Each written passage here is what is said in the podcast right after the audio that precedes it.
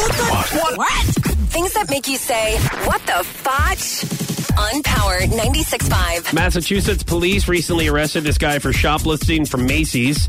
Uh, he stole $500 worth of merchandise. He had two children with him, ages four and six. He outran security before throwing one of the children over a fence, carrying the second one with him. He surrendered after cops got involved in the chase and he was charged with shoplifting. Dude, this is brilliant. Uh, can we know if the kids are okay? like, I don't think that they're I like with the how guy you anymore. update us on like what he got charged on, but is the kid that he threw over the fence okay? Yeah, the It kid's was okay. probably the Oh. kid's fault.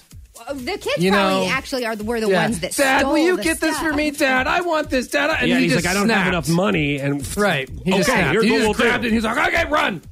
We're gonna steal this, but I'm gonna need your help. Yeah. I think it's kind of brilliant, actually. Like then if you, you can can't just get, say- yeah, and then you, you know what you do? You put the merchandise on the kid, throw the kid over the fence, and say, "Just run for your Right. life." Right. And then guess what they do? They cuff you, and you go, "I don't have anything on me." Right. Yeah. Because Well, it's I with the didn't kid steal that you just anything. threw. Right. So I think it's kind of brilliant to use your kids whenever you want to steal. I mean, Right. don't I mean, do that. They're your kids, so use them. But if it, yeah. however you what? want to. Right. What the fotch? On Power 96.5.